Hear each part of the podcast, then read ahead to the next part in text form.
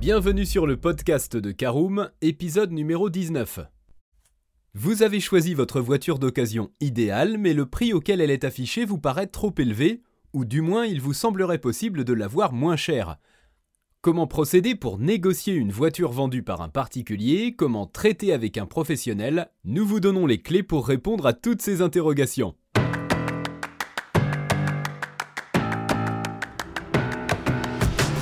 Bonjour et bienvenue dans un nouvel épisode du podcast de Caroom, le podcast dans lequel on vous partage notre expertise dans le domaine de l'automobile.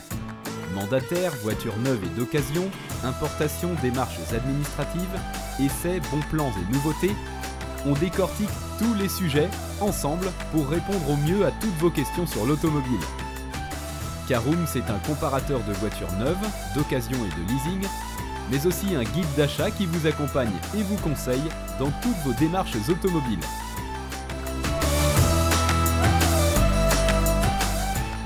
Bonjour à tous et ravi de vous retrouver pour un nouvel épisode de votre podcast Caroom dédié à l'automobile.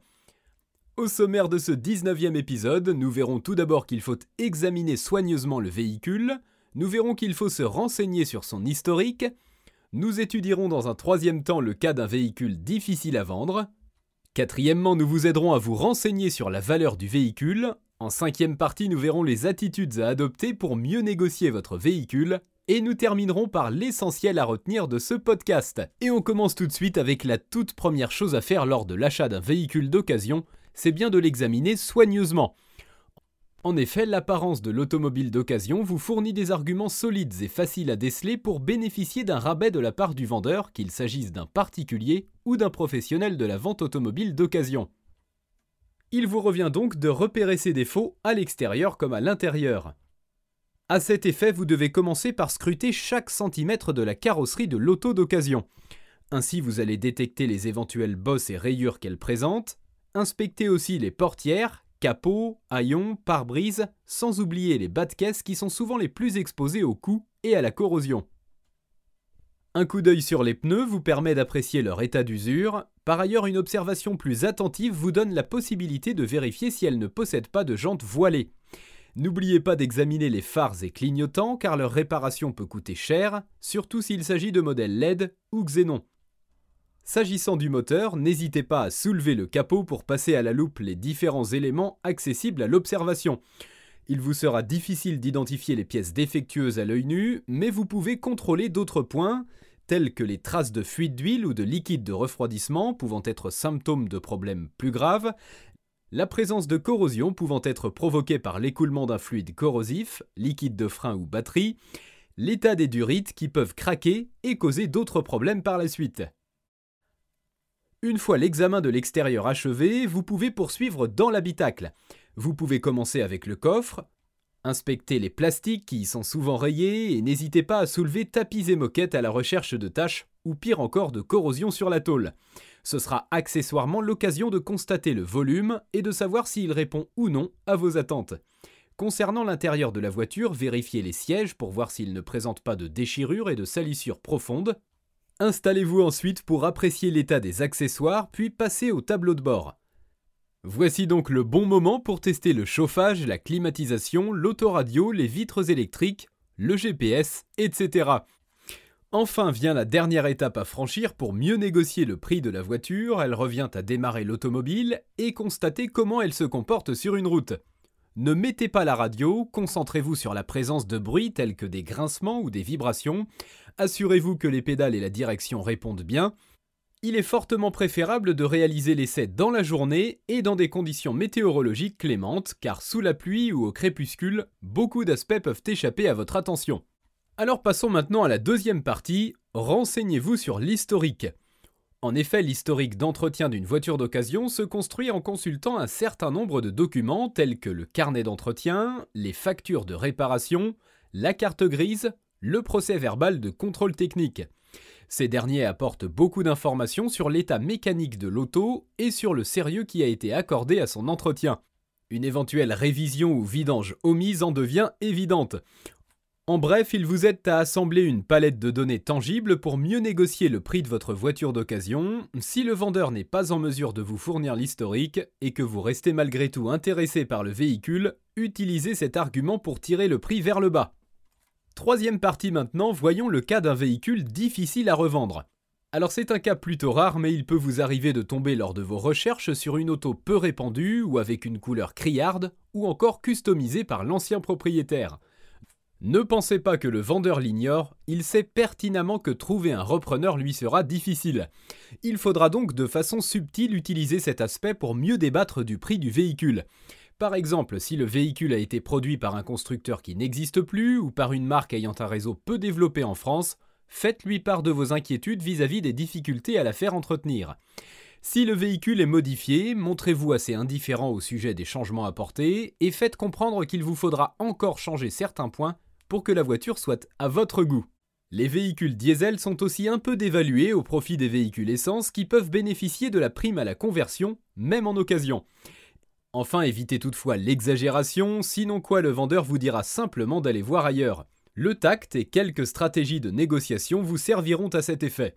Quatrième point très important, renseignez-vous sur la valeur du véhicule. Afin d'avoir toutes les cartes en main pour négocier au mieux le prix d'un véhicule, une étape cruciale consiste à se renseigner sur la valeur du véhicule en général, de façon à vous faire une idée du marché, du modèle convoité, et établir votre propre estimation sur cette voiture d'occasion. Vous pouvez commencer par consulter les cotes auto disponibles en ligne ou faire votre propre moyenne en fonction des prix des autres annonces pour des véhicules identiques. Cela vous permettra d'avoir une idée du prix auquel s'échange habituellement ce modèle.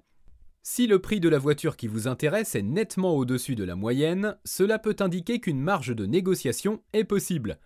Attention non plus à ne pas comparer des pommes avec des oranges, référez-vous seulement à des véhicules de finition identique, dans une tranche de kilométrage similaire et de même génération. De même, n'attendez pas d'un professionnel qu'il vous cède un véhicule inspecté, préparé et garanti au même prix que celui d'un particulier, sur lequel tout est à faire. Considérez aussi sa rareté, concrètement lors de vos recherches, avez-vous trouvé plusieurs offres qui correspondent à vos critères ou seulement une? Dans ce cas, vous comprendrez que votre potentiel de négociation sera plus faible, car le vendeur saura que vous aurez du mal à trouver une alternative à son offre. Une fois toutes ces informations traitées avec objectivité, vous déterminez avant d'entamer la négociation deux prix, votre prix idéal et votre prix maximum.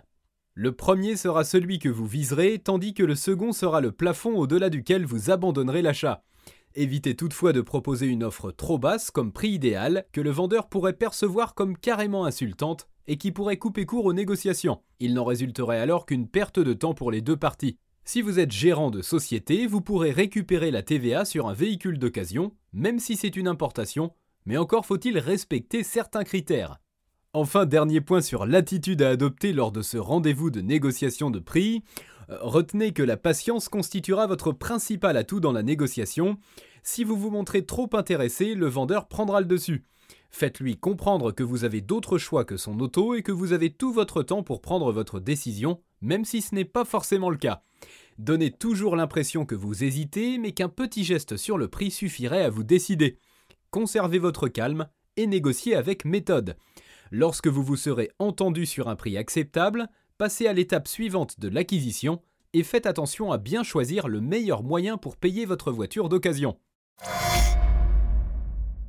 Alors pour résumer, vous l'aurez compris, il est tout à fait possible d'acheter une voiture d'occasion à un prix plus bas que son prix de vente. Comme on l'a évoqué dans ce podcast, c'est au vendeur de vous convaincre d'acheter sa voiture, ce qui vous laisse le choix de négocier son prix. Mais vous ne pourrez pas simplement vous contenter de proposer une baisse de prix, vous devez avancer des arguments et tenir compte de l'état général ainsi que l'historique du véhicule. Cela vous permettra d'investir dans une nouvelle voiture d'occasion à un prix juste.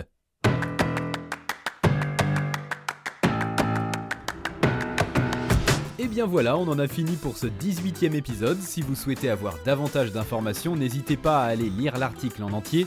On a mis le lien dans la description, plus quelques bonus. Vous pouvez également le retrouver en tapant Caroom BC Prix Occasion sur Google. Et si vous avez encore des questions, vous pouvez laisser un commentaire sur l'article ou les poser sur notre forum. Merci d'avoir écouté cet épisode jusqu'au bout. S'il vous a plu, n'hésitez pas à vous abonner au podcast depuis votre plateforme préférée, à le partager autour de vous et sur vos réseaux sociaux. On en profite aussi pour vous demander de nous laisser une note et un avis sur Apple Podcast. Votre avis nous aidera à gagner en visibilité, ce serait vraiment sympa de votre part.